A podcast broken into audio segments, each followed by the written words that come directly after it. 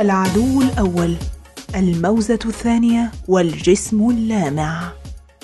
أهلا بك إلى صوت القرية العالمية. سينتهز الكاتب هذه الفرصة لرسم صورة حية لعدونا المشترك المتغلغل بداخلنا. إنها صورة في منتهى الجدية ويتخللها القليل من الفكاهة وبها الكثير من العبر المستفاد منها. هل أنت مستعد لسماع القصة؟ بطل قصتنا هو مخلوق يمشي على قدمين. وجد نفسه حاملا موزتين واحدة باليد اليمنى والأخرى باليد اليسرى. وقف هذا المخلوق الذي يمتلك دماغا نصف متطور وسط مأزق كبير لدرجة أنه أصيب بإرهاق ذهني. وبعدما بلغ ذروته من الإحباط وقلة الحيلة صرخ هذا القرد الرجل المفكر مستنجدا بيسوع ليمد له يد العون في مأزقه.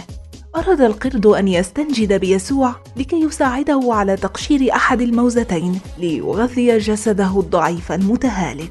إنه يعيش صراعا داخليا لعدم مقدرته على التخلي عن إحدى الموزتين اللعينتين ولم يرغب حتى في إعطاء إحدى الموزتين لأي محتاج آخر. لقد تربى هذا القرد على امتلاك كل شيء بنفس الطريقة التي يحمل بها الموزتين. وكان يعتقد القرد حرفيا أن هاتين الموزتين هما هويته ومستقبله المنشودين.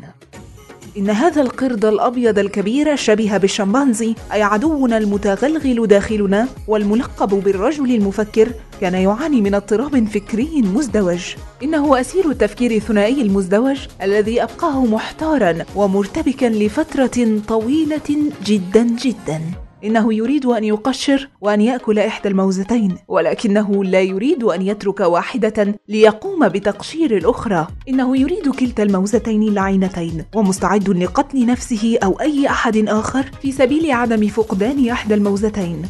وإليكم القليل من التفاصيل إذا لم تتضح تفاصيل الصورة بعد. يمكننا بسهولة صنع مصيدة من علبة صفيح لحيوان الراكون بحيث تكون العلبة محاطة بمسامير من الناحية العلوية المفتوحة ويكون اتجاه هذه المسامير نحو الداخل مع توفير مساحة كافية من داخل العلبة ليقوم الحيوان بتمرير يده الرفيعة لالتقاط الطعم من الداخل. والطعم عبارة عن جسم معدني لامع لا طعم ولا رائحة له يوضع في قاع العلبة. ومن ثم يدفع الفضول الحيوان للنظر إلى داخل العلبة وبالتالي يجبر الحيوان على الوصول إلى الجسم المستدير اللامع الموجود في قاع العلبة والاستيلاء عليه. وبعد أن يمسك الكنز يكتشف أنه لا يستطيع سحب يده من العلبة ولا حتى إفلات الكنز أيضا. إنه لا يستطيع حرفيا. وبعد ذلك يكون بوسعنا الاقتراب من الحيوان الذي اصطدناه وضربه على رأسه بمطرقة. إن الطعم كنز حقيقي. ويعلم الحيوان تمام العلم أنه بحاجة إليه لأهميته الكبيرة له في حياته. ومن هنا نقول أن الرجل المفكر يحمل بعض صفات هذا الحيوان أي حيوان الراكون ولكن هذا الرجل المفكر يشبه أكثر القرد الأبيض الكبير الشبيه بالشمبانزي من حيث النوع. وأنا على يقين أنك متفق في الرأي معي.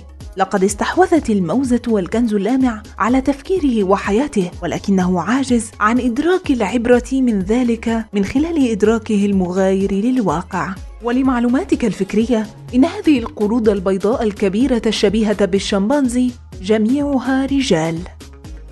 سجننا هو مصلحة ذاتية. لقد أنعم الله علينا جميعا بالإدراك الذاتي وهذا الإدراك هو معجزة ونعمة من الله علينا بصرف النظر عن كيفية تكوينها ونشأتها. ولا يمكن للإنسان ذو الخلفية العلمية تحديد أصل نشأة هذه النعمة كعادته في التجارب التي يجريها. وإن محاولة الإنسان معرفة أصل هذه النعمة وكيفية نشأتها من منظور فكري وعلمي فقط ما هي إلا محاولة حمقاء. ولكن يمكن للإنسان التعرف عليها من خلال إيمانه أيضا. إن أصل نشأة هذه النعمة الجميلة الإعجازية تثير حيرة المجتمعات المثقفة في جميع أنحاء هذا الكوكب الأزرق. إننا نقدم وسنواصل تقديم كل ما هو خير لصالح أحفادنا في المستقبل. حان الوقت لأن نقول وداعا للظلم والاستبداد. وحان الوقت لضمائرنا أن تنطق. فالظلم والاستبداد لا دين له. فلنسطر معا اسمى القيم. ونعم نحن نمتلك القدرة على ذلك.